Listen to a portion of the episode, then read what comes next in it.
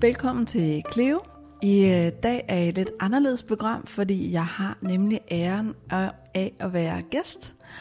Og så har jeg min vært, Malene Holman, med. Velkommen til, Malene. Tak skal du have, Cleo. Det er en fornøjelse at have dig med igen. Vi lavede jo et afsnit om forventninger i parforholdet, øhm, hvilket blev øh, et super populært afsnit. Jeg har fået rigtig mange henvendelser og komplimenter for det og kommentarer. Jeg tror, det har hjulpet rigtig mange. Ja. Dejligt. Og øh, grund til, at jeg havde taget dig med som vært, det er fordi, at du ved også noget om dagens emne. Øhm, så øh, jeg tror, vi kan pingponge rigtig godt i dagens program. Mm-hmm. Det vi skal ind på, det er, hvad er forskellen på narcissisme, psykopati og sociopati? Vi skal tale lidt om øh, personlighedstræk og diagnostisering. Så kommer jeg ind på de forskellige typer af narcissisme og de forskellige typer af psykopati. Vi kommer ind på identitet, intimitet og empati. De her super centrale dele af den menneskelige psykologi, som de har mange udfordringer med. Og det leder os videre til at tale om parforhold, og hvad er temaet øh, i de her parforhold hos henholdsvis narcissisten og psykopaten. Og øh, så vil jeg også lige fortælle lidt om gaslighting, de fem typer vold.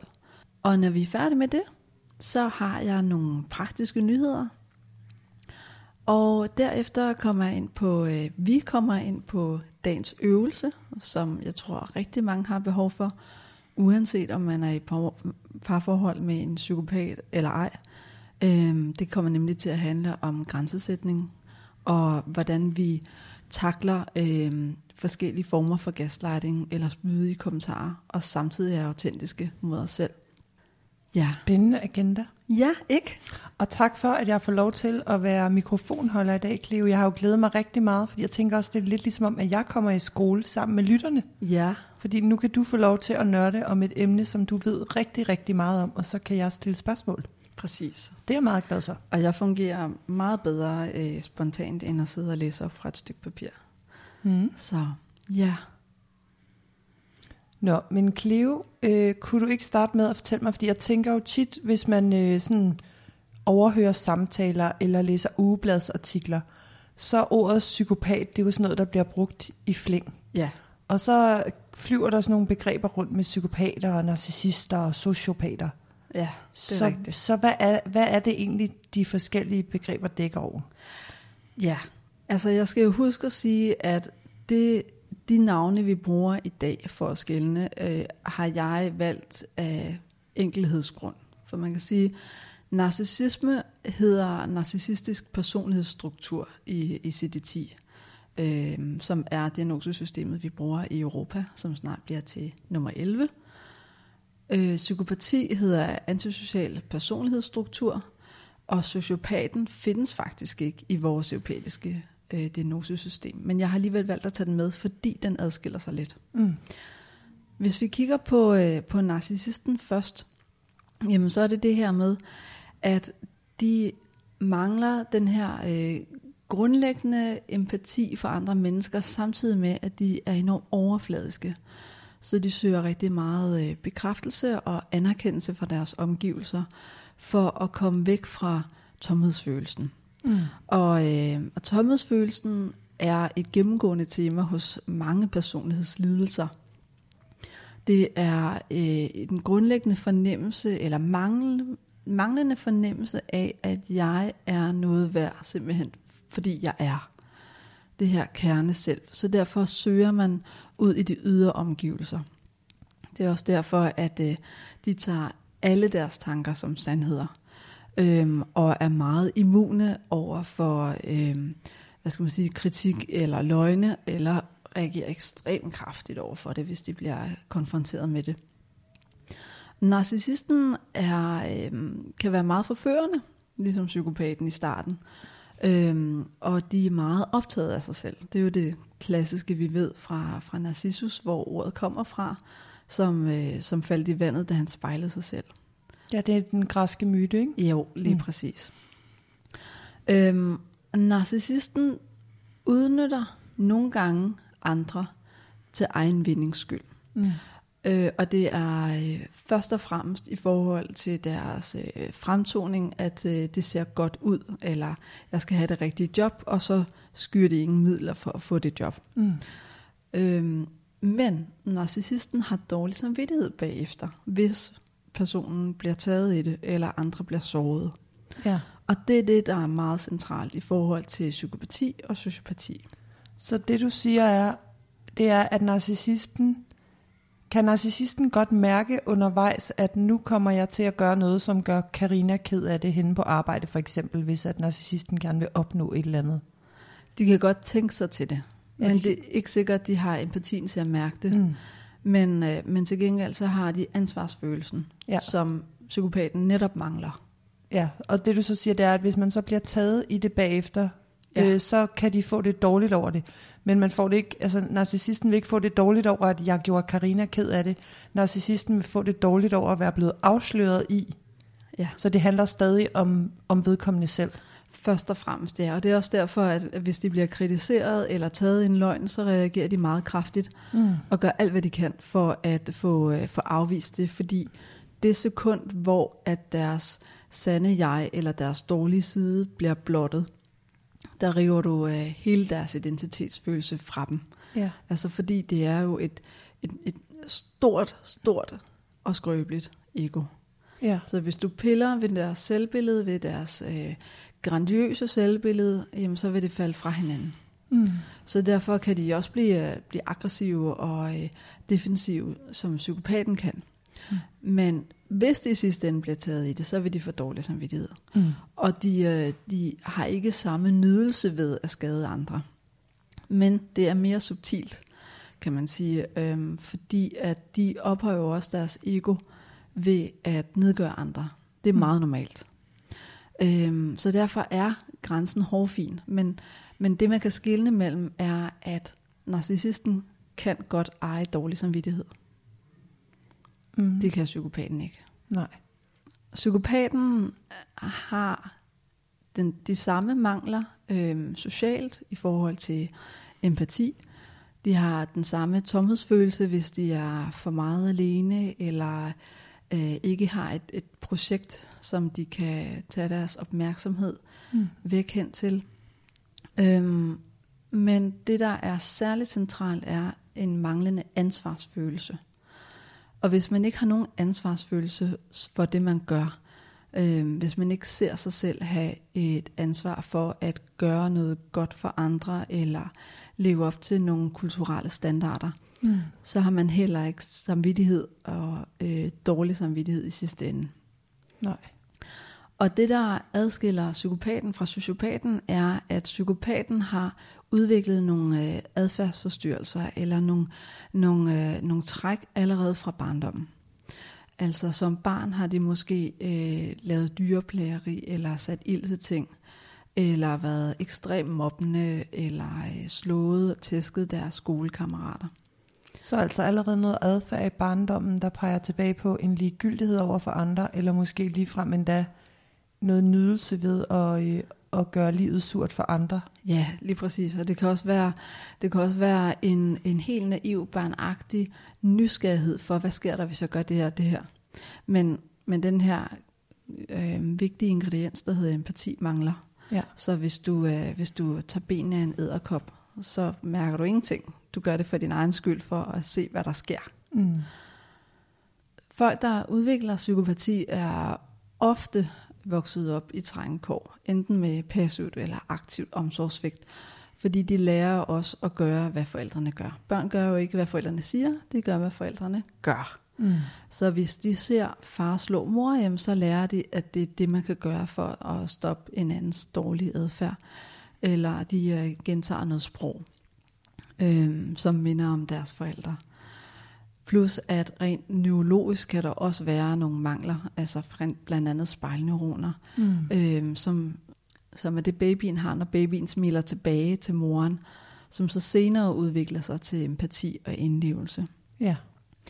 Så hvis man nu, øh, fordi omsorgssvigt er jo desværre ret almindeligt og udbredt i forskellige former, så hvis man nu er et barn, der har været udsat for omsorgssvigt, og, øh, og, og tidligt har udviklet nogle uhensigtsmæssige adfærdsmønstre og lært at regulere sig selv på en rigtig ærgerlig måde, og måske øh, sidde og hæve, benene af en æderkop, kan man så komme Mm. på ret køl? Det kan man i hvert fald. Og det er vigtigt, at der bliver, der bliver gjort noget i et tidligt stadie af livet. Fordi at jo ældre barnet bliver, jo mere, jo større en del bliver det af deres personlighed, jo svær, sværere for, det, for dem bliver det at komme væk fra igen. Øhm, hvis det er voldsomt passivt og aktiv omsorgsvægt, så kan det jo godt gøre skade på barnets intelligens. Det har vi jo set fra rumænske børnehjemsbørn. Mm. Men i et land som Danmark ville det nok sjældent komme derhen til.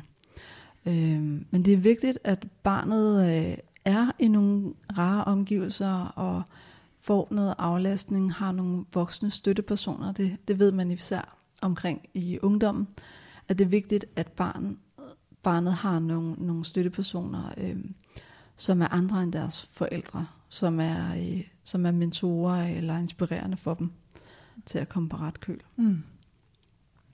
Nå, sociopater. Øh, hvis vi skal se objektivt på deres adfærd, så er det faktisk det samme som en psykopat, mere eller mindre. Forskellen er i forhold til udviklingen. Øh, psykopater har udviklet træk allerede fra den tidlige barndom, eller barndommen, og sociopater udvikler det senere i livet. De Mm. udvikler det omkring ungdommen.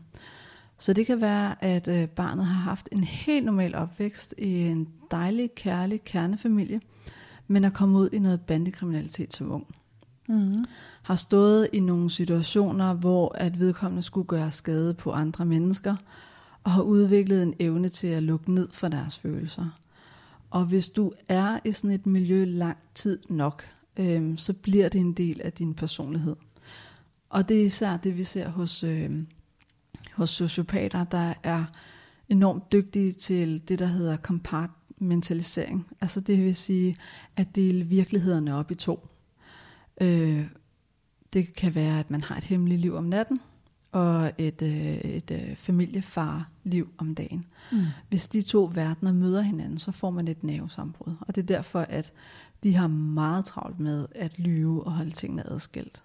Så der sker sådan en gradvis forrådelse Ja, i noget adfærd, man indgår i, og så på sigt, så bliver det simpelthen sådan en cementeret del af ens personlighed. præcis. Mm. Fordi at der, er, der er så stor dissonans inde i en, at man bliver nødt til at gøre det naturligt for en selv. Mm. For ellers så er det for hårdt at være i. Altså, Ja. du har ikke lyst til at bruge hele den dag på at gøre noget, du ikke har lyst til. Så derfor ændrer du din personlighed, så du får lyst til det, eller så det bliver en del af din identitet. Ja, og så gør- giver det også mening, at man er nødt til at retfærdiggøre det hele tiden, fordi der egentlig er et sted inde i en, hvor man godt kan mærke, at, at det her, det resonerer egentlig ikke med sådan en, en normal adfærd. Ja, Så man får behov for alle de der ydre valideringer og forklaringer og opbakning ja. til den måde at være på. Ja, og man kan også stå i situationer, hvor hvis ikke jeg gør det her, så kan det koste mig livet. Ja, Det har vi jo set fra øh, børnesoldater, som, som er blevet det, vi kan kalde for sociopater i dag. mm. Øhm, simpelthen, at de har, nogle af dem har haft så vilde kår, hvor de skulle indrette sig efter et andet miljø, at de blev hårde, Mm. også efter krigen var slut. Mm. Ja, så det er simpelthen forskellen. Så når vi, når vi kaster om os i flæng med, med psykopati og sociopati, så kommer det altså an på, hvornår i livet, at personen har udviklet de her adfærdsforstyrrelser. Øhm, og det, der ligger i ordet sociopat, er, at man er meget social intelligens, eller at man kan, er karismatisk, eller kan manipulere. Det har nødvendigvis ikke noget med hinanden at gøre. Mm. Øh, også fordi det kommer an på smag og behag. Nogen, som er enormt dårlige til at lyve, vil andre synes er enormt forførende og æder alle deres løgne. Men pointen er, det kommer an på, hvornår man udviklede det, først og fremmest. Mm. Altså, når nu du lige sådan beskriver det her, så tænker jeg, øh, at det lyder som noget, der virkelig kan give en øh, problemer i ens relationer Ja. i virkeligheden. Og, øh, og det her med at have relationer, det er, jo, det er jo helt grobunden for at være et socialt menneske, kan man sige. Man går på arbejde, og man har venner, man har måske parforhold. Øh, man er i relationer hele tiden. Så kan de her mennesker, eller hvordan kan de her mennesker fungere i dagligdagen? Jamen, de er jo enormt gode i nogle typer jobs og nogle karrierer. Hvad kunne det for eksempel være? Det kunne være lederstillinger, hvor at du øh, er nødsaget til at fyre mennesker. Øh, det kan være øh, politibetjente, øh, militær. Det kan være øh, steder, hvor der er et, et hierarki. Altså fordi det, det gør dem rolige, det her med, at man kan genkende, hvor hvad ligger. Og så er de enormt konkurrencepræget. Så de er super gode til at kravle op ad stigen og have de skarpe albuer. Øhm, men, men der, hvor vi ofte ser dem, det er jo som de kriminelle. Mm. Øhm, så det du siger, det er, hvis vi taler almindelige typer job, så er det alle sammen stillinger, der indebærer en eller anden form for magt? Ja. Ja. Ja, fordi det er det, som begge to er interesseret i. Ikke? Narcissisten er interesseret i, i fremtoning og appearance og hvordan andre ser dem. Mm. Så det ser godt ud, hvis du har en prestigefyldt stilling. Mm. Psykopaten har brug for kontrol og magt. Når vi taler om narcissisme, så synes jeg, jeg kan huske tilbage fra min studietid, at der var forskellige typer af narcissister. Ja. Så kan du sige noget omkring det? Det vil jeg meget gerne. Øhm, den klassiske øh, type narcissist er det, man kalder den grandiøse narcissist. Det er øh, personen, som øh, er meget, meget selvvurderende i forhold til egne evner og øh, giver sig selv nogle ekstra evner. Øh, man kan sige, at de, øh, de fortjener det hele. De føler sig meget berettiget, fordi at de har jo... Øh, de er jo en gave til omverdenen, mm. og de fortjener mere end alle andre, og derfor føler de sig også øh, meget stødt og chokeret, hvis de ikke får det, som de vil have det. Øh, og de suger ofte energien ud af rummet, når man er sammen med dem, fordi de taler konstant om sig selv. Ja. Øhm, og hele tiden. Og, øh, og så har de også det her klassiske tegn med, fordi at de føler sig så berettiget, så føler, at de skal have særbehandling, så vil de ofte også behandle servicepersonale, som tjener på en restaurant, rigtig dårligt. Altså, du vil kunne se dem svine nogen til, simpelthen fordi du ikke får den bedste behandling, men du får almindelig behandling. Ja, så den der kombination af den manglende empati, og så at man føler sig øh, berettiget til at blive behandlet på en bestemt måde, eller få service i et bestemt tempo, kunne det ja. også være. Den kombi gør så, at man synes, at det er fuldstændig øh, okay, at man behandler en tjener dårligt. Præcis, det er jo, det er jo grandiositeten, der er centralt her. Grandiøs, det betyder, at øh, man har et, et oppusset ego, eller at man tror, man er Gud, så at sige. Ikke, ikke som en vrangforestilling, men, men du ved, det er, det er sådan en... Man vil typisk blive rigtig, rigtig vred, hvis man får en gennemsnitlig karakter i skolen, fordi man er jo genial. Ja, det er jo der, hvor vi sådan i hverdagen kan gå og grine lidt af det der udtryk, der hedder, det skal jeg da have. Ja. Fordi vi alle sammen godt ved, at sådan virker livet ikke. Nej, Men det er faktisk virkeligheden i en narcissist perspektiv, at det skal jeg da have. Det gør det nemlig for dem. Og det er jo også der, hvor at narcissisme og psykopati adskiller sig, fordi grandiositeten er ikke givet hos psykopaterne, men det er den hos narcissisterne. Det mm. er en central del af det. Ja. Den næste type, det er det, jeg på dansk har døbt den underartede narcissisme, hvis vi skal sammenligne lidt med kraftknuder, øh, eller malignant narcissisme. Og det er her, hvor øh, de sadistiske træk kommer ind i billedet. Øh, og derfor ligner det rigtig meget her. Der er et overlap. Øh, de manipulerer andre, de udnytter andre, de bryder reglerne, øh, men de får dårlig samvittighed og vil rette op på det forkerte, hvis de bliver taget i det. Ja, hvis de bliver taget. Hvis de bliver taget i det, ja. Øh, de er meget karismatiske og selvsikre ved første møde. Og det er typisk det, vi snakkede om tidligere. Ikke? Det er topledere i store firmaer. Mm. Øh, fordi de ved, hvordan man kan smyge sig om reglerne. Ja. De ved, hvor shortcut er, og hvem man skal skære væk, så man kan komme frem. Øh, så de har ikke noget mod at lave uh, splitting og spille nogen ud mod nogle andre, eller udpege det sorte får mm. så man kan dække over sine egne kompetencer og komme op af rangstigen. Mm. Så er der øh, den sårbare narcissisme, og, øh, og faktisk en af dem, som jeg synes er allermest interessant, fordi at øh, den er så svær at få øje på. Mm. Det er også det, man på engelsk kalder covert narcissism. Ja. Og det er sådan en, hvis du forestiller dig den grandiøse narcissist, der er blevet trist over ikke at have lykkedes. Okay. Så det er øh, typisk en person, som sidder derhjemme det meste af dagen, har en masse store planer, men får aldrig tingene gjort. Øh, har alle de her drømme om, hvad man kan, og hvad man skal skabe, og hvad man er berettiget til, men der sker ingenting. Mm. Og så går deres tanker og deres samtaler meget på, at ingen forstår mine særlige evner. Ja. Jeg er bare ikke blevet opdaget endnu. Ja, eller at det her, det lykkedes jo ikke, fordi at andre mennesker ikke forstår noget, eller omstændighederne ikke er klar til det. Men det er i hvert fald ikke mit ansvar, Lige præcis. at det ikke er sket. Og det er jo netop der, hvor man mellem linjerne kan fornemme, at der er sådan en tone af, jamen tiden er bare ikke klar til mig. Tiden har ikke opdaget min genialitet. Mm. Øhm, så på den måde er det en meget diskret grandiositet. Mm. Og den bliver ofte forvekslet med depression.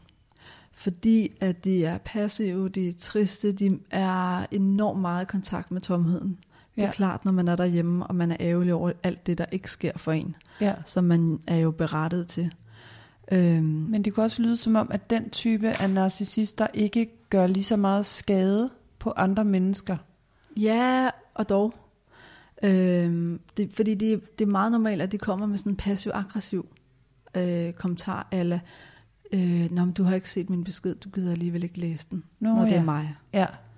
Så det bliver næsten sådan gaslightende i, i for, eller i hvert fald Ja. meget sådan, øh, Meget passiv-aggressiv og bebrejdende for ja. Alt det, de ikke får, som de jo er berettiget til, og det er alle andres skyld. ja, noget, øh, kommentarer, der aktiverer skyld hos ja. personen i den anden ende, hvis vedkommende ikke er, er super skarp ninja-trænet i at se, at, øh, at det er det, der foregår. Ja, lige præcis. Og hvis de, øh, hvis de har begået en fejl, så vil de aldrig sige undskyld. Nej. Og, øh, og de har ikke noget mod at tage imod hjælp, men de vil ikke anerkende dig for den hjælp, du har givet, og de vil slet ikke sige tak. Mm. Øhm, så på den måde er det, er det en, en, en lidt klam form for narcissisme, fordi den er sådan, du er lidt i tvivl om, hvad der foregår.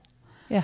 Øh, du er lidt i tvivl om, er den anden bare deprimeret, og har den anden ret til at være modbydelig over for mig? Og hvorfor kan jeg ikke sige til den anden, at vedkommende er modbydelig over for mig? Fordi det er vedkommende jo egentlig ikke, og så alligevel. Og samtidig så er der jo også noget, der vækker netop et eks, altså hvis vi møder mennesker, der ikke er lykkedes særlig godt, eller som kæmper sådan grundlæggende med at fungere i livet, så hos normalt fungerende mennesker vil det jo automatisk aktivere noget, noget omtanke og omsorg og empati. Mm. Altså men vi synes ikke, det er rart at se andre mennesker ikke have det godt eller ikke lykkes. Så på den måde bliver det jo også dobbelt. Ja. At vi allerede sådan er, er aktiveret i forhold til, at ej, det er da også synd for dig. Ja, Og så samtidig, hvis man så bliver behandlet dårligt, så kan man jo næsten synes, at det er svært at, øhm, at sige fra over for det. mm. Fordi det er også lidt synd for Preben, at han sidder der. Ja, og samtidig får man en trang til at ruske vedkommende Ja, og sige, "Øh, hvorfor gør du det ikke bare? ja, Altså, hvorfor sidder du her og snakker om det, du vil? Hvad skal der til for, at du sætter dig ned og kommer i gang? ja. Altså, jeg havde engang en, en klient i, øh, i terapi på et tidspunkt, og han kom ind for depression. Men han sad og brugte hele vores øh, psykologteam på at tale om de her særlige projekter, fordi det var det, der interesserede ham at tale om. Ja, Men når jeg så på den anden side sad og skulle behandle depression, så var mit udgangspunkt jo i at være selvaktiverende. ja. At, at komme ud af døren og få de der ting gjort. Mm. Så hvis jeg begyndte at spørge ind til sådan noget som, øh, hvad vil der ske, hvis du lavede noget andet end at sidde foran computeren hele dagen? Mm. Så vil han vente som en kritik og blive meget modbydelig og møde mig med kritik. Og det er der, hvor man kan se ind i narcissismen, fordi de kan ikke tåle kritik. Ja, fordi den depressive klient vil jo være interesseret i at få indsigt om sig selv og få strategier til, hvordan kan jeg komme ud af denne her Yes. følelse af at være sumpet helt til og ikke kunne mærke noget eller have det rigtig skidt, Præcis. selvom det kan være svært. Og det er der, hvor at det er rigtig godt at have øje på, er, der, er det her en personlighed snarere en, en effektiv ledelse? Mm. Fordi hvis det er en personlighed, jamen, så skal vi jo tillære nogle nye adfærdsstrategier, snarere end at prøve at behandle noget, som faktisk ikke handler om følelser. Ja, Det er faktisk sådan, personen har været det meste af sit liv. ja, Den næste øh, er filantropisk narcissisme, ja. eller communal narcissism. Ej, nu bliver det spændende. Nu er i Ja. sådan nogle øh, små forgreninger, jeg slet ikke kender. Lige præcis. Enlighten me. Og så tænker jeg på, kan du komme i tanker om en type, du måske typisk følger på sociale medier, som øh, er meget, øh, hvad skal man sige, virker meget selvopoffrende, eller øh, er med til alle mulige godtgørende formål, eller frivilligt diverse steder, og laver mange selfies om sig selv, om hvad de har gjort, eller galaer, de har været til indsamlingsarrangementer. Mm, det kan jeg faktisk godt. Ja, Ja, det er sikkert en filantropisk narcissist. ja. Der er i hvert fald noget øh, omkring øh, hele tiden at skulle være valideret eksternt der på Præcis. alt det gode, man gør for andre. Lige præcis. Ikke? Hvor den, den, øh, den sårbare narcissist når valideres for de drømme, de har om det, de vil gøre, så valideres den filantropiske på al den anerkendelse, de får fra sociale medier. Ja. Øhm, så det er sådan set lige meget for dem, hvad de gør. Bare der er nogle andre, der ser det. Ja. Og det er derfor, du vil se dem på, øh, på sociale medier, du vil se dem lave selfies, øh, du vil se dem lave videoer hele tiden. De er meget på de sociale medier. Det er, det er den sårbare også, men det er bare i form af en troll, eller en, der er meget øh, kvindehadsk, for Mm. eksempel. Ikke? Så det du siger om den filantropiske narcissist, det er for eksempel, at du den ene uge kan se dem være ambassadører for Plastic Change for eksempel, så det er Ja. det hotte, hvis de får opmærksomhed på det, Yes. og får måske funding og opbakning til det. Mm. Og så øh, tre uger efter, så kunne det sagtens skifte til noget, der næsten var modsætningsfyldt eller helt anderledes, fordi det var der, der var validering at hente. Ja, det kan sagtens være. Øhm, Det er mere, det er mere øh, valideringen af opmærksomheden, end det er sagen. det, det er kun validering. Ja.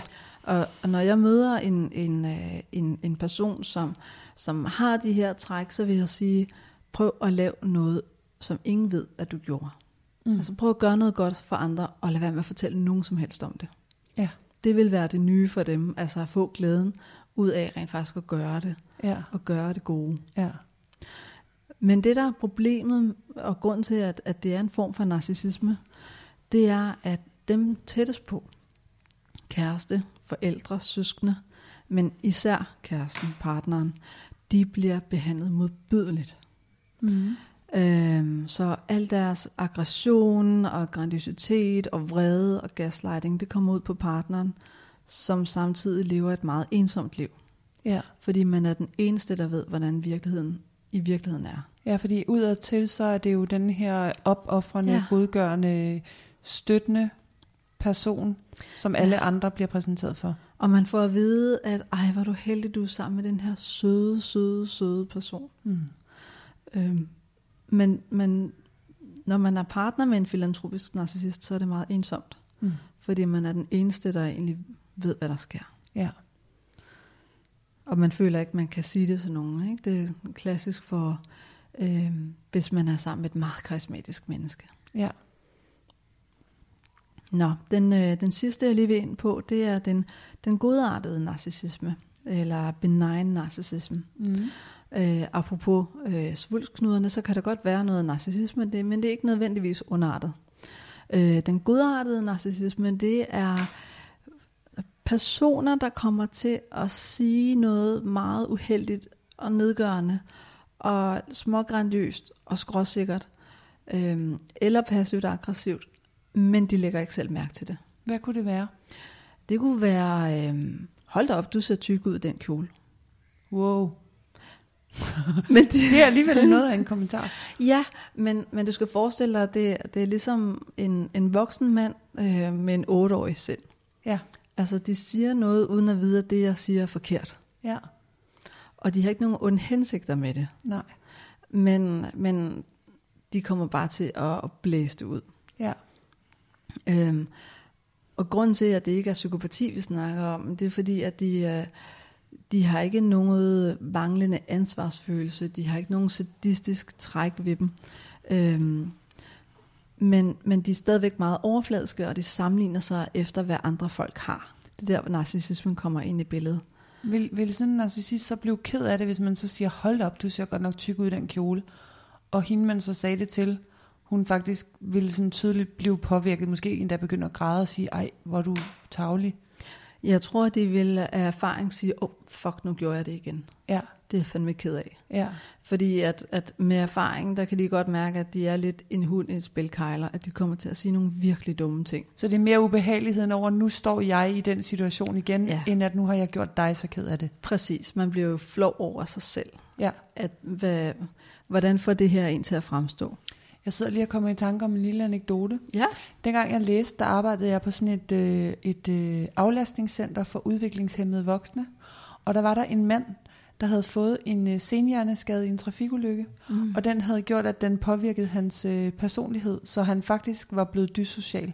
Okay. Og han gjorde lige præcis de der ting. Yes. Øh, han, øh, der var en situation, hvor han var, han var enormt sådan halvforelsket i en af pædagogerne, og ville gerne have hendes opmærksomhed. Mm.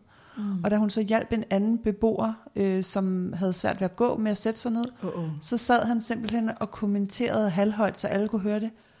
Så sad han og sagde, jeg håber, at hun taber ham, så han slår sig rigtig hårdt. Wow. Så, sådan nogle Wow. ting gjorde han hele tiden. Ja. Det var meget, meget interessant og helt vildt øh, syret at være vidne til. Han havde ingen, øh, ingen filter, og han havde Mm. mm. ingen forståelse af, hvad det var, han gjorde, og hvordan han påvirkede sine omgivelser. Ja, så det er jo, det er jo en, en organisk psykopati, præcis. kan man sige. Ikke? Ja. Fordi det er frontalarbejderne, der har fået skade. Lige præcis. Mm. Spændende. Mm. Men, øh, men, men det, som sådan i hovedtræk adskiller øh, psykopatien fra narcissismen, det er det her med en, en super meget overfladiskhed. Mm. Enten at de dømmer deres egen værdi på, hvad de har ting, eller hvordan de fremstår, enten på sociale medier, eller ved at have en lækker kæreste. Ja. Øhm, psykopatien, det handler om, øh, om kontrol, det handler om manglende ansvarsfølelse, det handler om manglende empati. Mm. Så nu skruer vi lige lidt op for, for adfærden, når det, når det gælder sådan det, det lidt mere ondsindet i gåsøjne. Ja. Men jeg kunne godt tænke mig lige at komme ind på øh, typerne her også, og jeg gør det lidt kortere, øhm, fordi at det er jo ikke sikkert, at man er sadistisk, eller led ved andre mennesker, eller voldelig, bare fordi man er psykopat. Nej. Det kan faktisk også være øh, den type, der hedder enspænderen Mm. inden for psykopati, fordi at de er antisociale. Mm. Det betyder, at de følger ikke nødvendigvis de kulturelle rammer og regler på nogle områder. Mm. De har ikke behov for at være sammen med andre. De interesserer sig måske ikke for andre, eller de udnytter andre til deres egen vindings skyld. Ja. Det kunne for eksempel være en hjemløs. Ja. At man, øh, man isolerer sig, man bor alene. Man er ikke nødvendigvis øh, voldelig eller kriminel eller noget, men at man har simpelthen trukket sig væk fra samfundet. Og trukket sig væk fra de konventionelle regler og rammer, som man ellers skal, skal være indenfor. Ikke? Det her med at have et job, tjene nogle penge, købe sin mad i superbrusen. Ja. Øhm, og så søger de jo spænding, ligesom de andre psykopater, og det kan være gennem misbrug. Ja.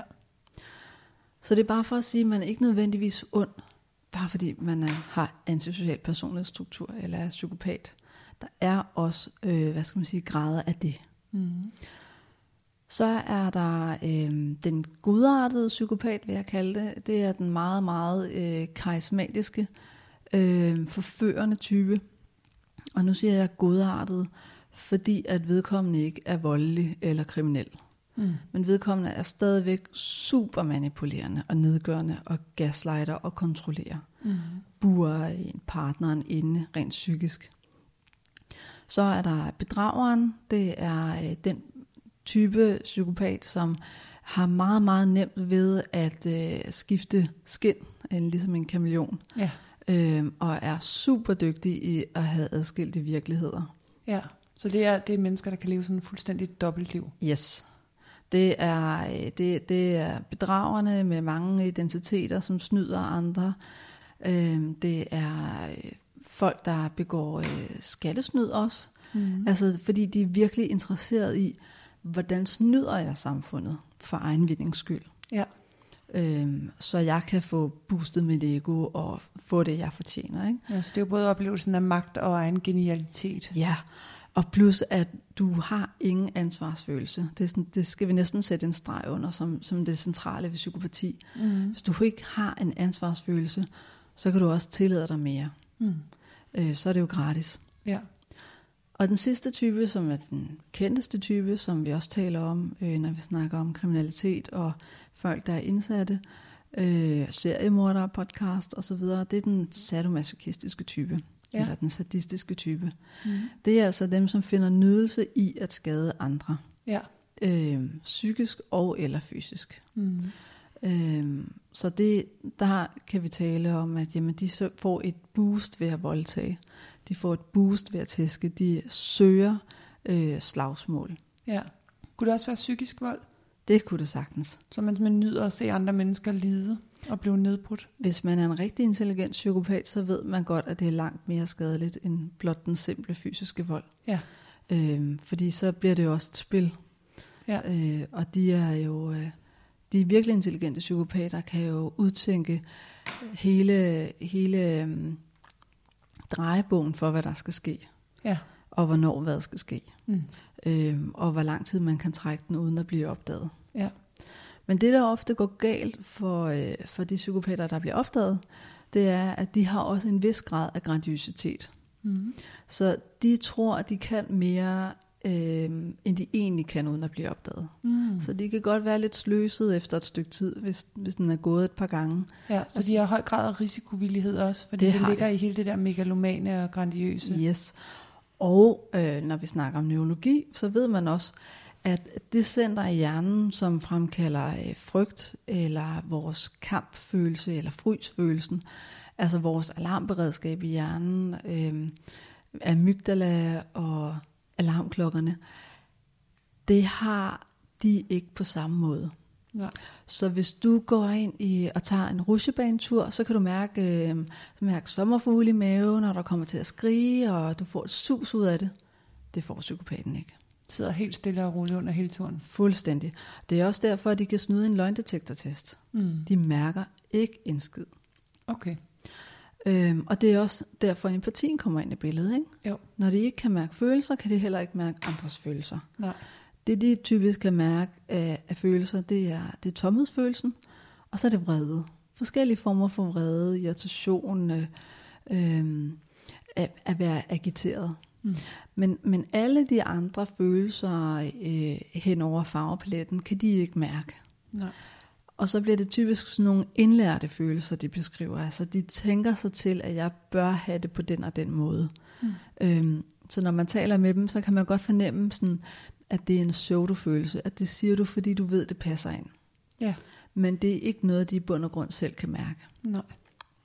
Og der er, der er narcissistens øh, følelsesliv lidt mere varieret, men det er stadigvæk fokuseret på, øh, på den glæde og det sus, de kan få ud af at få boostet deres ego. Ja. Øh, Cleo, du var før øh, inde på det her med, at, øh, at de her typer af personlighedsstrukturer godt kan fungere i, i bestemte typer af jobs, og særligt hvis man har øh, høj grad frihed og, og en tilpas grad af magt. Men hvordan fungerer de i private relationer, for eksempel de mere intime af slagsen? Som mennesker har vi brug for tre grundlæggende søjler til at kunne fungere i et parforhold, og for at kunne i tale sætte følelser og forstå den anden. Mm. Det er identitet, det er intimitet, og det er empati. Mm. Identiteten er den her øh, grundlæggende følelse af, at man ved, hvem man er, og man kan mærke, at man er god nok som den, man er. Øh, der mangler de simpelthen identitetsfølelsen. De har ikke det her kerne selv. Nej. Øh, og de finder derfor ting i deres ydre verden til at erstatte noget af det. Ja. Og når de ikke er i en tilstand, hvor de bliver afledt, så mærker de, både narcissisten og psykopaten, en massiv tomhedsfølelse. Ja. Og, og det, det er ikke bare at være i neutralt humør eller sådan noget. Det er en, en koncentreret depressionstilstand, som vækker måske en masse traumer også. Så det er rigtig ulideligt, og de gør alt, hvad de kan for ikke at komme derhen. Så de er hele tiden i kontakt med andre på en eller anden måde? Ja, måske. Altså med mindre, at, at du har psykopati, og du har søgt væk fra samfundet. Du vil ikke Ja. have noget med nogen Ja. at gøre. Ja. Men så, så, så fylder du stadigvæk tomhedsfølelsen med alkohol, eller stoffer, eller ludomani, eller noget andet. Ja. Der er hele Øhm. tiden nogen eller noget, der skal fyldes op med, for ikke at mærke, at man egentlig har det rigtig dårligt og føler sig tom. Præcis. Og, og for ikke at mærke, at man ingenting kan mærke. Mm. Altså det, er jo, det er jo det, der kendetegner øh, psykopaten meget, ikke? Men også narcissisten i forhold til, at alt bliver så overfladisk. Mm. Altså man, man finder ikke en kæreste, der ser godt ud for at... Eller man finder ikke en kæreste som narcissist, der er sød. Man finder en kæreste, der ser godt ud, for at man selv kan fremstå Ja. som en, der er lækker. Ja, man finder den kæreste, der får en til at fremstå bedst muligt. Præcis. Mm. Man køber den bil, som får en til at se rig ud. Øhm, så er der intimiteten. Og det handler om det her med lysten til at knytte sig til et andet menneske. Mm. Og det er øh, narcissisten i nogen grad interesseret i. Øhm, men det skal være på, øh, på ens egne øh, præmisser, øhm, og narcissisten kan være meget ængstelig over for at blive forladt. Fordi det vil bryde hele verdensbilledet sammen, og, og personen vil tabe ansigt. Så når man indgår i en intim relation, som vi også var inde på i vores afsnit omkring, hvordan man bliver kærester og, og møder hinanden og, øh, og får andre mennesker tæt på sig, så kommer man jo både i kontakt med noget dejligt i forhold til øh, et begær efter den anden, og en følelse af at være ønsket, og, og føle sig forbundet helt tæt med et andet menneske. Mm. Men man kommer jo også i kontakt med sine egne sorg og usikkerheder og Mm. utilstrækkelighed. Og det tænker jeg, at det kan narcissisten vel ikke være særlig tryg ved, eller, Nej, eller god til. Og, og det, er jo, øh, det er jo en mønt med to sider, kan man sige. Ikke? Fordi at som partner til en narcissist, der er du med til at fylde personen op og hjælpe personen væk fra tomhedsfølelsen. Ja, Så du er en redder. Men du er samtidig også en skurk, fordi at øh, når du er i et parforhold, så kræver det empati og indlevelse. Mm. Og det kræver også, at nogle gange, så siger man fra over for nogle ting, eller giver sin partner feedback på noget, man ikke synes var i orden. Mm. Men det kan narcissisten slet ikke tåle. Nej. De går fuldstændig amok på kritik. Øhm, så lige så, lige så forførende og opløftende og kærlige de er, lige så nedbrydende bliver de også. Ja. Så det man kan sige, der, der kendetegner et forhold med en narcissist, det er manglende empati, men, men de har god indlært forståelse for andres følelser, og de har sympati. Øhm, de føler sig meget berettiget, og de er meget skuffede, hvis de ikke får specialbehandling. De er grandiøse, altså de vil kun være sammen med folk, som de ser op til. Mm. Så det er ikke sikkert, at de gider bruge tid med din familie, for eksempel. Mm. Eller hvis de synes, dine venner er lidt kiksede, så gider de slet ikke at se dem, fordi hvad nu hvis andre ser dem med dem i byen? Mm. Altså der skal ikke så meget til, før de bliver flove, øh, fordi de er så forfængelige og overfladiske. Ja. Og så har de en kronisk søgen efter bekræftelse og validering. Og det er der, hvor at den knækker over, hvor vi normalt tænker i en ængstelig tilknytningsstil. Ikke? Mm. At man, man bliver meget dramatisk og sætter den anden i skak og siger, hvis ikke du beviser, du har ansvar, eller øh, hvis ikke du gør sådan og sådan, stiller ultimative krav, Mm. så forlader jeg denne jord, eller så er vi færdige. Ja. Altså det bliver meget højdramatisk. Ja. Øh, og, og problemet med det er, at dybt inderst inden, når man laver den her form for omvendt psykologi, så kan man ikke stole på, at svaret er autentisk. Fordi at enten vil man sige, nej nej, det var slet ikke sådan ment, eller så vil man sige sådan, det, det er fint, vi slår op. Mm. Forstår du, hvad jeg mener? Ja, jeg forstår, hvad du mener. Men problemet med at sige, få et svar, der hedder, nej, nej, det jo slet ikke sådan ment, er, at narcissisten kan inderst inden godt mærke, at jeg kan ikke stole på det svar, der er kommet, fordi jeg manipulerede mig derhen. Ja.